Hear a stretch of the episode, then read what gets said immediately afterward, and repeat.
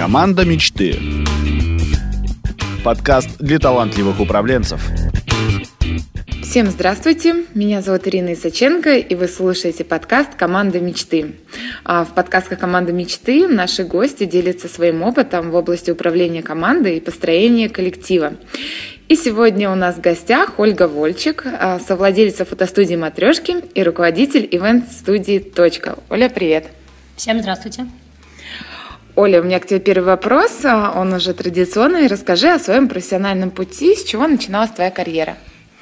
Ну, моя карьера начиналась еще, наверное, с института, когда я по счастливой случайности сделала выбор в сторону организации мероприятий и закончила университет культуры и искусств по специальности социально-культурная деятельность. Собственно, после этого я работала в туризме, потом я работала в ивент-агентстве, откуда ушла, и после этого открыла свое. Ага, а почему именно начала заниматься организацией мероприятий?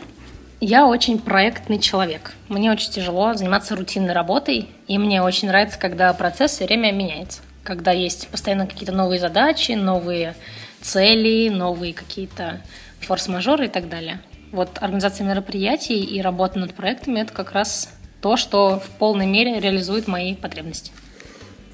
А расскажи, пожалуйста, поподробнее, какие мероприятия ты организуешь, может быть, какие были первые твои ивенты?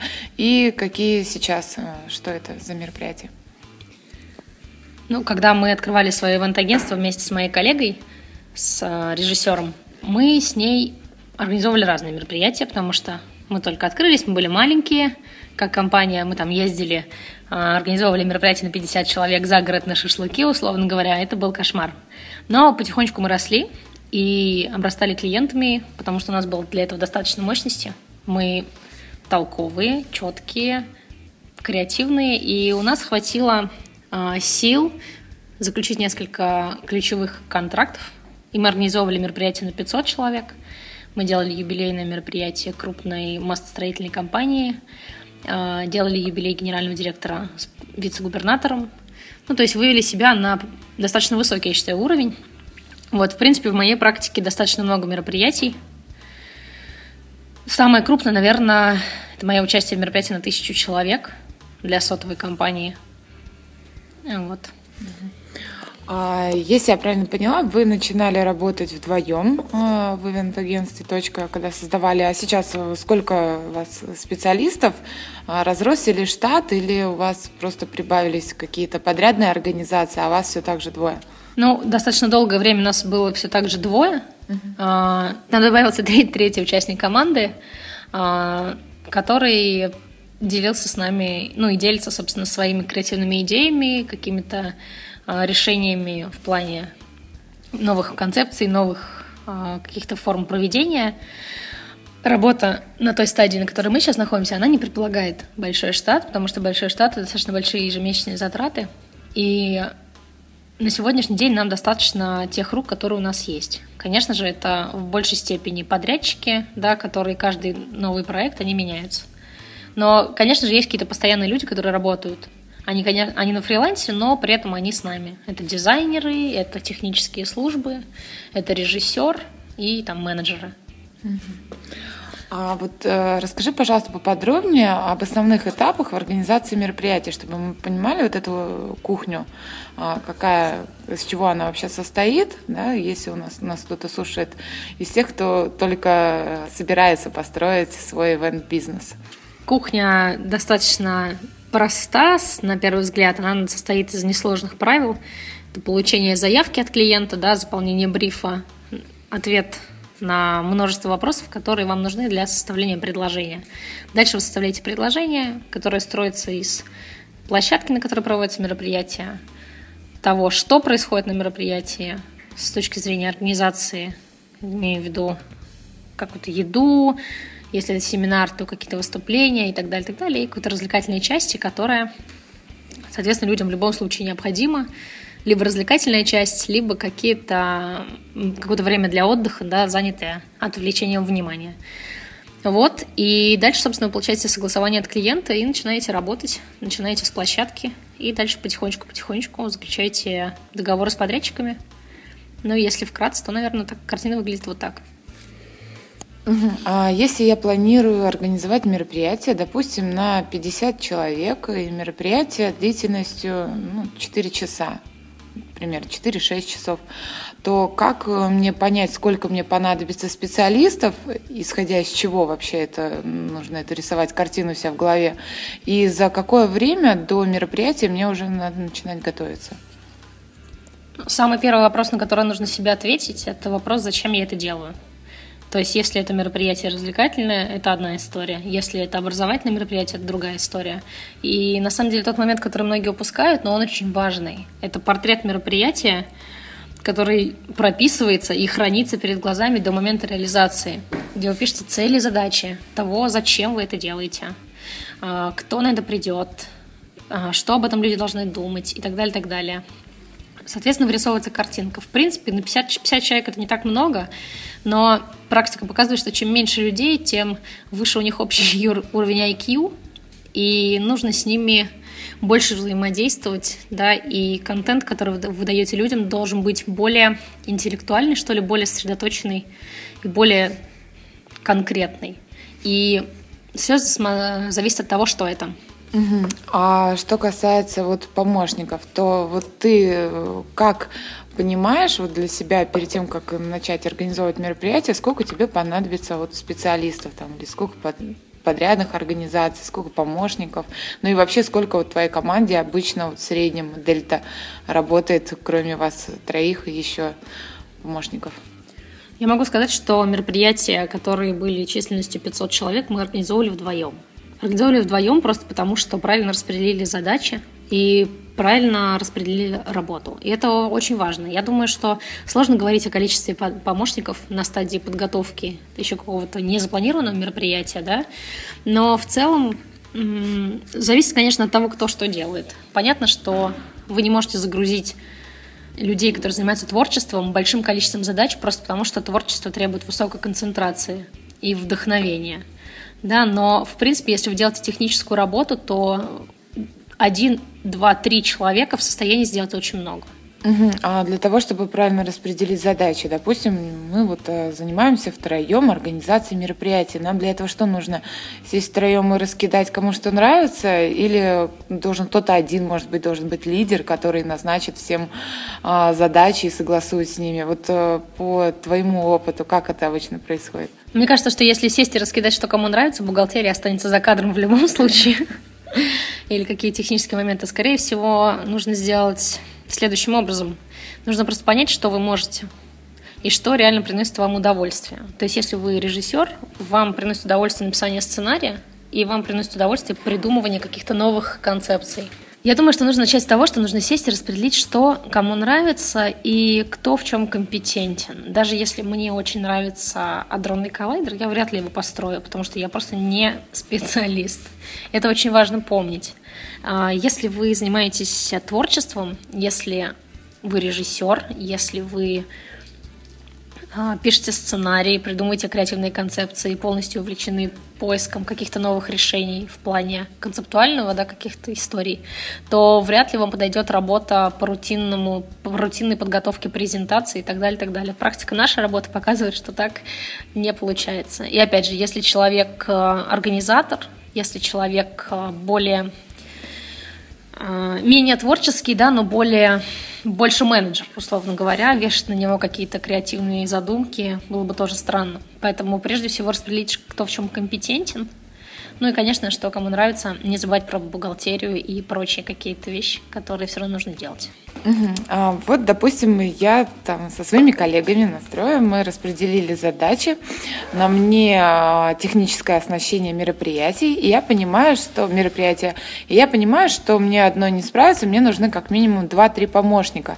А, куда мне бежать, где их искать, и что это могут быть вообще за люди? Ну, прежде всего, я думаю, что помощников э, нужно выбирать по их адекватности, да, потому что Адекватность, как правило, это самое главное качество в людях, которое лично я ставлю выше профессионализма. В каких-то моментах, конечно же. А, если, особенно если мы говорим о помощниках. А, помощников а, можно найти среди друзей, хотя практика работы с друзьями, она тоже палочка о двух концах. Просто я думаю, что среди ваших друзей ВКонтакте, которых наверняка около 400, смогут найтись люди, которые по адекватности, по своей готовности работать могут вам подойти. Но я бы не советовала брать людей, с которыми вы не знакомы, на проект, который требует от вас ответственного результата. А скажи, пожалуйста, вот работные сайты, они вообще эффективны вот в плане поиска таких специалистов? Или лучше даже не пробовать и не тратить деньги на вакансии там, помощников на организацию мероприятий, что это будет долго, дорого, что проще вот искать так в социальных сетях? Я не знаю, я не искала никогда помощников через сайты работы типа работы HeadHunter и Job.ru, возможно, они могут быть полезны, но мне, лично я, если бы искала работу постоянную, я скорее выложила бы резюме туда, если бы я искала подработку, я искала бы в другом месте. Мне сложно представить, что человек ищет проект, работу на проект, да, на каком-то таком сайте. Хотя социальная сеть не может являться единственной какой-то, ну, единственным путем. Я... Социальная сеть просто как метод поиска среди друзей – да, но, возможно, вы найдете на сайте там работа.ру себе профессионала. Я знаю, что другие ивент-агентства, они организовывали похожие мероприятия, и у них наверняка есть тоже пул там специалистов, которые им обычно помогают. Вот э, по этике э, вообще вот в ивент-сфере я могу обратиться к какой-нибудь студии, просто кого-нибудь мне порекомендовать, и они порекомендуют, или лучше, ну, тоже можно это не пробовать, потому что у каждого там ну, конкуренция, она царит везде. Не знаю, Ира, если бы к тебе подошел молодой человек и сказал, Ира, ты красивая, вот можешь мне красивую подругу посоветовать свою еще какую-нибудь? Ты бы как поступила? Я думаю, что вряд ли бы ты сказала, слушай, вот Маша, она прекрасная, иди, вот познакомься с ней. Я думаю, что нет. Я думаю, что, естественно, никто не делится такими контактами, хотя, возможно, если установлены именно какие-то партнерские отношения с кем-то из ивент-агентств, то есть шанс. Но мне кажется, что не получится. Но, с другой стороны, участвуя в разных проектах, и ты все равно видишь людей, ты все равно видишь, кто работает, кто организовывает и так далее, так далее. Ты все равно в этой сфере.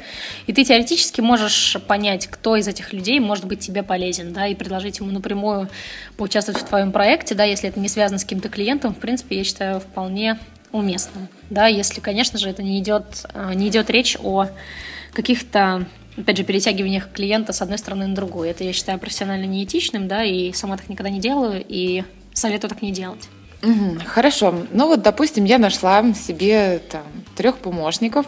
А, у меня мероприятие будет через два месяца. Мы начинаем подготавливаться. И на каких условиях мне с ними договариваться? Что я им а, там каждый полмесяца, месяц вот эти это время буду платить какую-то сумму, либо сразу все в конце я выплачиваю. И плачу ли я вообще, или я ищу себе просто волонтеров? Вот а, как как вот обычно это происходит? У нас была прекрасная история с моей коллегой Катей Казаниной, с которой мы строили фотостудию «Матрешки». А, у нас был строитель, который делал нам ремонт. Прекрасный человек, действительно сделано все хорошо, но осталось около 10 недочетов, ну, недоделочек, там, в виде счетчика, здесь подкрасить, там, подмазать. И это нужно было сделать в течение недели. И он пришел к нам и говорит, слушайте, давайте мы просто рассчитаемся с вами. Да, вы мне заплатите сейчас деньги, а я приду к вам в среду и все сделаю. Ну, мы говорим, конечно, почему нет? Ну, в принципе, мы отдали деньги, больше мы его не видели. Если вы не хотите повторения подобной ситуации, я, я считаю, что будет уместным какую-то часть суммы всегда оставлять до момента реализации проекта, а лучше до получения обратной связи от клиента. Это очень важно. Как договариваться с людьми о работе, я думаю, что все равно нужно понимать, что если вы готовите проект в течение четырех месяцев, ни один человек не сможет работать бесплатно, если он не одержим э, какой-нибудь, да, идеей фикс, либо просто если он не обладает должным уровнем средств, да, для существования. Нужно понимать, что все равно какие-то деньги вы должны ему платить ежемесячно, хотя бы для того, чтобы он мог просто ходить, есть и приходить к вам на работу. На самом деле зависит от масштабности проекта, от того, что вы делаете, насколько он в нем участвует, да, насколько его погружение в проект, оно глубоко, скажем так, может ли он работать в это время еще где-то, либо он полностью задействован у вас. Угу, то есть, если я правильно поняла, э, надо договариваться с каждым индивидуально, в зависимости от э, ситуации и также нужно понимать, что сумму основную надо выплачивать э, после обратной связи с клиентом и какую-то часть еще во время э, самого процесса реализации проекта. А, вот, допустим, хорошо, я нашла трех специалистов, я договорилась с ними на определенные условия. А, и у меня еще такой вопрос. Вот э, дельта у специалистов, которые мне будут помогать. Обычно вот заработная плата, она какая? Вот там, не знаю, от 10 до 30 тысяч, либо там от 5 до 15. Вот как мне вот понимать, вот, чтобы закладывать свою смету, вот эту сумму на а, помощников, на зарплату помощников? Это всегда, зарплата всегда зависит от того, естественно, что мы делаем и насколько от нас зависит результат да, и насколько от нас зависит прибыль компании. Есть а, вакансии и должности, да, от которых зависит прибыль компании. Понятное дело, что такие э, зарплаты составляются из окладной части и из мотивационного процента да, за э, проект. Если это какие-то статичные работы в виде подготовки дизайна, например, да, каких-то технических вещей, тогда, конечно же, это фиксированная заработная плата. Я думаю, что в среднем ивент-менеджер может получать заработную плату около там, 30 тысяч рублей в месяц. Это, в принципе, покроет какие-то бытовые расходы, да, если он участвует в проекте э, и понимает, что от него зависит результат, да, то дальше он получает свой, свой процент от проекта после его реализации. Как правило, эти проценты всегда выше заработной платы. Угу. А, хорошо. Об условиях я договорилась с своими помощниками. А дальше, я так понимаю, что по тем же принципам, кому что подходит больше, я распределяю задачи. И вот, может быть, у тебя есть какие-то советы, вот как мне грамотно между сотрудниками, моими помощниками э, эти задачи распределить, чтобы не, все оставалось под контролем, ничего не проваливалось, и чтобы специалисты э, справлялись, им было интересно? Ну, прежде всего, написать список задач. Распределяем, опять же, на основании способностей каждого, да, но и на основании того, что нужно сделать. Я думаю, что, в принципе, человек не должен получить задачи только по поеданию конфет и написанию, не знаю, милых записочек. Все равно у каждого должны быть задачи, которые ему нравится делать, и те задачи, которые необходимо сделать. Я думаю, что должен быть баланс в любом случае. А предыдущий опыт имеет какое-то значение э, вообще вот для таких специалистов? Или я могу взять просто вот студента, который никогда не занимался организацией мероприятий, просто чтобы он по ходу дела совсем э, ко всему привыкал, учился, вникал? Нет. вот мой ответ. Нет, ни в коем случае нельзя брать людей, которые никогда в жизни не занимались организацией мероприятий и доверять им организацию мероприятий. А, это такая сфера, в которой а, как бы вас не учили в университете, сколько бы книжек вы не прочитали, да, все равно, если вы не провели там несколько мероприятий подряд, вы не понимаете, что происходит. А, я не знаю, в каждой так сфере или нет, я не работала в других, да, но вот про свою сферу могу сказать однозначно. Поэтому если вы берете человека, только что пришедшего из университета, с горящими глазами, пылающим сердцем и полностью готовым работать, а, ни в коем случае нельзя завязывать на нем те ключевые моменты, которые повлияют на результат проекта там колоссально, условно говоря. Ну и опять же, контроль. Контроль должен быть всегда, всего и вообще максимально. Распределяя задачи, нужно помнить, что результат этих задач всегда контролируете вы и проверяете вы. Да, либо те люди, которые компетентны, которые уже проводили мероприятия, и вы, например, уверены в их работе. Иначе просто рискуете результат оставить, там, не знаю, 50 на 50. Если вас это устроит, то окей. А вот э, что касается контроля, то каким образом мне контролировать? Э, мне просить, чтобы каждый день, э, каждую неделю помощники присылали какой-то отчетик, либо мне самим как-то это ходить, все смотреть, высматривать. Вот каким образом это происходит? Либо, может быть, стоит какую-то CRM-ку завести для себя, чтобы там ставить задачи своим помощникам и смотреть, как они выполняются. Есть прекрасные программы по ведению проектов, их достаточно большое множество. Вот, например, одна из них – Мегаплан. Можно пользоваться Мегапланом, занести туда все задачи, назначать задачи коллегам, да, контролировать. Я считаю, что самый эффективный метод контроля – это личные встречи, это ведение протокола встречи, если мы говорим о каких-то конкретных задачах и серьезном проекте. Что такое протокол? Протокол встречи идет следующим образом. Вы пишете список задач, сегментируя их по темам. Например, у нас есть подготовка питания на банкете. Мы пишем, нам нужно найти кейтеринг, нам нужно выбрать, не знаю, площадку, нам нужно найти алкоголь, нам нужно придумать, какие будут фужеры, я не знаю, что угодно. Напротив вы пишете дату начала, да, когда мы начинаем это готовить. Дальше вы пишете ответственное лицо, обязательно. Дальше вы пишете дату, к которому это должно быть готово. Этот протокол получает каждый участник после встречи, да, и, собственно, все ему должны следовать. Встречи можно проводить там раз в неделю по понедельникам, и, соответственно, по каждому пункту проверять, кто что сделал, и, соответственно, на какой стадии сейчас идет работа. А взаимодействие со своими сотрудниками мне как лучше? По почте, по телефону, через э, проектную программу, либо, может быть, чатик во ВКонтакте организовать, либо по скайпу там чатик. Вот как а, твои, твои, вот, может быть, методы, которые тебе удобно, как ты обычно вот, координируешь всех сотрудников, общаешься с ними, собираешь вместе, если нет возможности, ну, встретиться каждый день. Я не знаю, что вам удобнее, хоть голубиную почту. Если вам это удобно для донесения до сотрудников информации, ради бога. Я человек очень экспрессивный, поэтому я люблю Viber, WhatsApp, ВКонтакт. Я люблю это за то, что можно посмотреть, видит человек твое сообщение или нет, что он сейчас делает, что он сейчас делает, и чтобы он тут же ответил, потому что мне очень тяжело ждать. Ну, конечно же, если вы общаетесь на предмет проекта, который будет через два месяца, да, электронной почты достаточно, достаточно распространенный способ связи, я не вижу никаких причин ей не пользоваться, но самое важное, что хотелось бы сказать, это все, о чем вы договариваетесь, должно быть записано. Неважно как. Вконтакте, если вы общаетесь между собой, либо по почте, если вы общаетесь с клиентом, но ни одна договоренность о чем-то конкретном, особенно если это касается каких-то отклонений от предыдущих договоренностей, ничего не должно остаться на словах. Все абсолютно должно быть записано. А как мне мотивировать э, своих сотрудников, своих помощников, чтобы они делали свою работу качественно, вовремя, и чтобы они совсем справлялись так, как э, хочется это мне и как хочется это в первую очередь заказчику?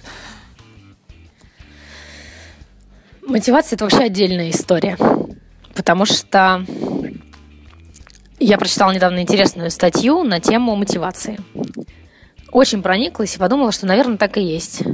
А, вы не можете мотивировать людей. Даже, наверное, не так скажем.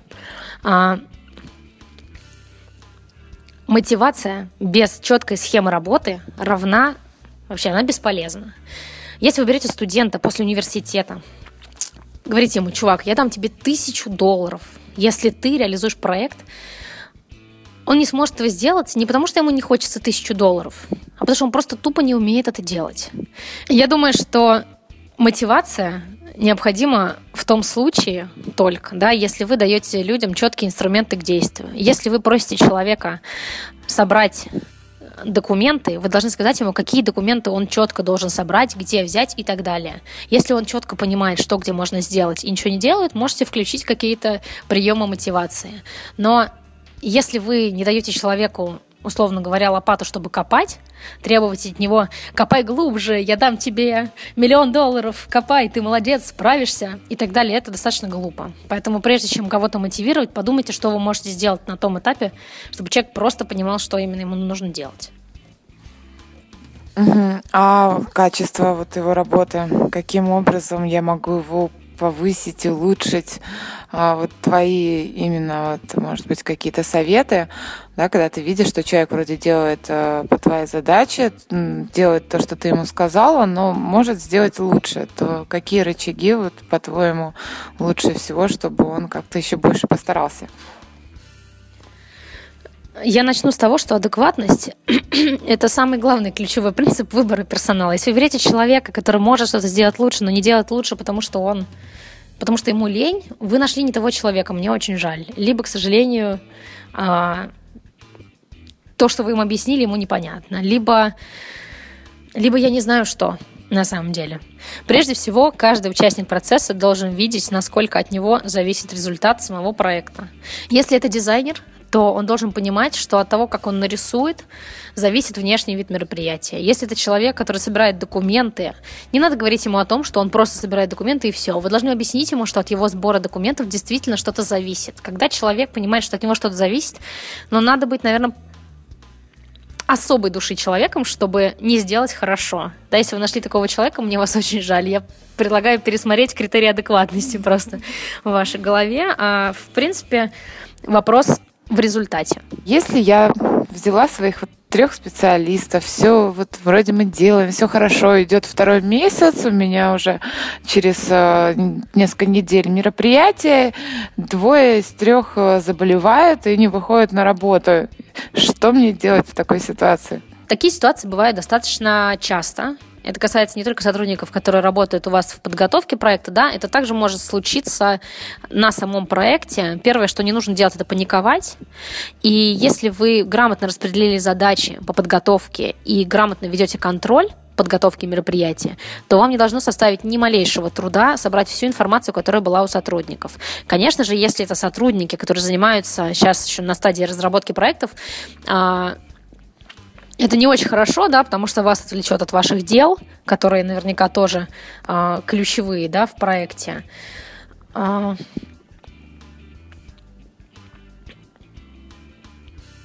не знаю, мобилизоваться и делать самому. Но это как раз яркий пример того, почему все, что делают ваши сотрудники, вы должны знать, и это должно быть прописано и контролируемо. Все договоренности с подрядчиком в том числе. Да, если человек заболевает, вы понимаете, что а, он вел переговоры, например, с четырьмя подрядчиками о каких-то предоставлении чего-то за какие-то цены, какие-то договоренности и так далее. Это все должно быть отражено в почте, да, чтобы у вас не было необходимости еще раз с кем-то договариваться, либо спрашивать, либо уточнять что-то. В принципе, сотрудник должен в течение там, дня подготовить всю информацию, которую он готовил. И уточнить все договоренности на той стадии, на которой он там приостановил свою работу в проекте. А можешь дать э, каких-нибудь три ключевых совета всем, кто планирует организовать мероприятие и кто планирует вот собирать под это мероприятие команду? А, я, наверное, дам один из самых простых, но очень важных советов, о котором многие забывают. Оставаться людьми. Да, оставайтесь прежде всего человеком, да, понимая, что вы работаете в той сфере, где человеческий фактор, он очень важен. Да, от того, как вы разговариваете с людьми, от того, что вы им предлагаете, и самое главное, от того, как вы выглядите в решении финансовых вопросов, да, зависит очень многое. Это сфера, в которой а, не просто вы вы не просто работаете с данными конкретными людьми в данную секунду, вы должны понимать, что все, что вы делаете, э, узнают все подрядчики, если вы поступили плохо, как, собственно, и происходит. Да, я достаточно часто приезжаю на проект, слышу рассказы о том, как кто-то кому-то не доплатил или как там эта компания, организатор повела себя некомпетентно в чем-то.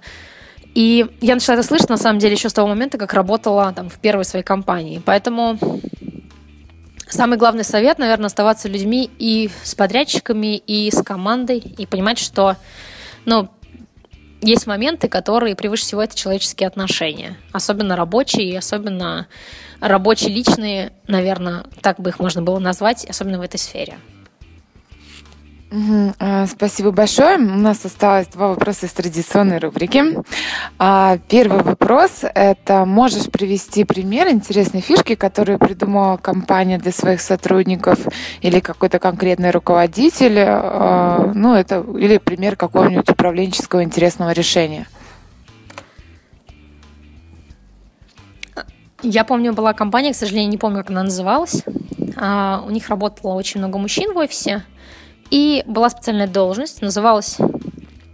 Как она называлась, даже не могу вспомнить. Помню, что это была девочка, которая отвечала за... Да, фея. Фея, которая отвечала за атмосферу в компании. Она приходила, наливала всем чай, она играла в настольный теннис, там был специальный стол, она организовывала пространство какими-то милыми штучками, приносила цветы, общалась со всеми. Она реально создавала атмосферу. И вот это, я считаю, очень крутое решение, потому что действительно в коллективе, где люди занимаются серьезными делами, если много мужчин, я думаю, что это очень важно, поддержание какой-то особой атмосферы, да, если говорить о той же мотивации, если говорить о лояльности компании, то вот это одно из очень мудрых решений, на мой взгляд, которое было принято э, директором компании, и, собственно, они прекрасно существуют. И второй вопрос. А, скажи, пожалуйста, какие лично твои качества помогают тебе успешно взаимодействовать с сотрудниками и организовывать классные мероприятия? Мне хочется верить, что честность именно в выяснении финансовых каких-то вопросов, да, и моя готовность подстраховать в любой момент. То есть а, у нас множество раз возникали ситуации, да, когда один из участников, либо я, либо мои коллеги, они на какой-то момент не могли выполнить какую-то поставленную задачу, и либо я, либо моя коллега Ольга, мы друг друга поддерживали, да, и брали на себя тот список задач, которые нужно было сделать а, партнеру. Я думаю, что вот моя готовность в какой-то момент поддержать именно решением каких-то задач за там, партнера и честность в выяснении финансовых вопросов. Хочется верить, что это именно те качества, почему люди работают со мной. Оля, спасибо тебе большое за интересные ответы на вопросы. А, время нашего подкаста подходит к концу. А, у нас в гостях была Ольга Вольчик, совладельца фотостудии «Матрешки», руководитель ивента студии «Точка». А, если у вас, слушатели, будут вопросы, вы можете оставлять их в комментариях. Мы обязательно на них ответим. Оля, спасибо тебе еще раз. Всем пока, до новых встреч. Спасибо большое, до свидания.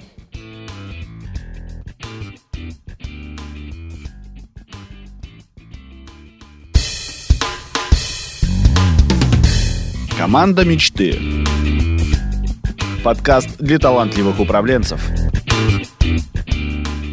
Скачать другие выпуски подкаста вы можете на podster.ru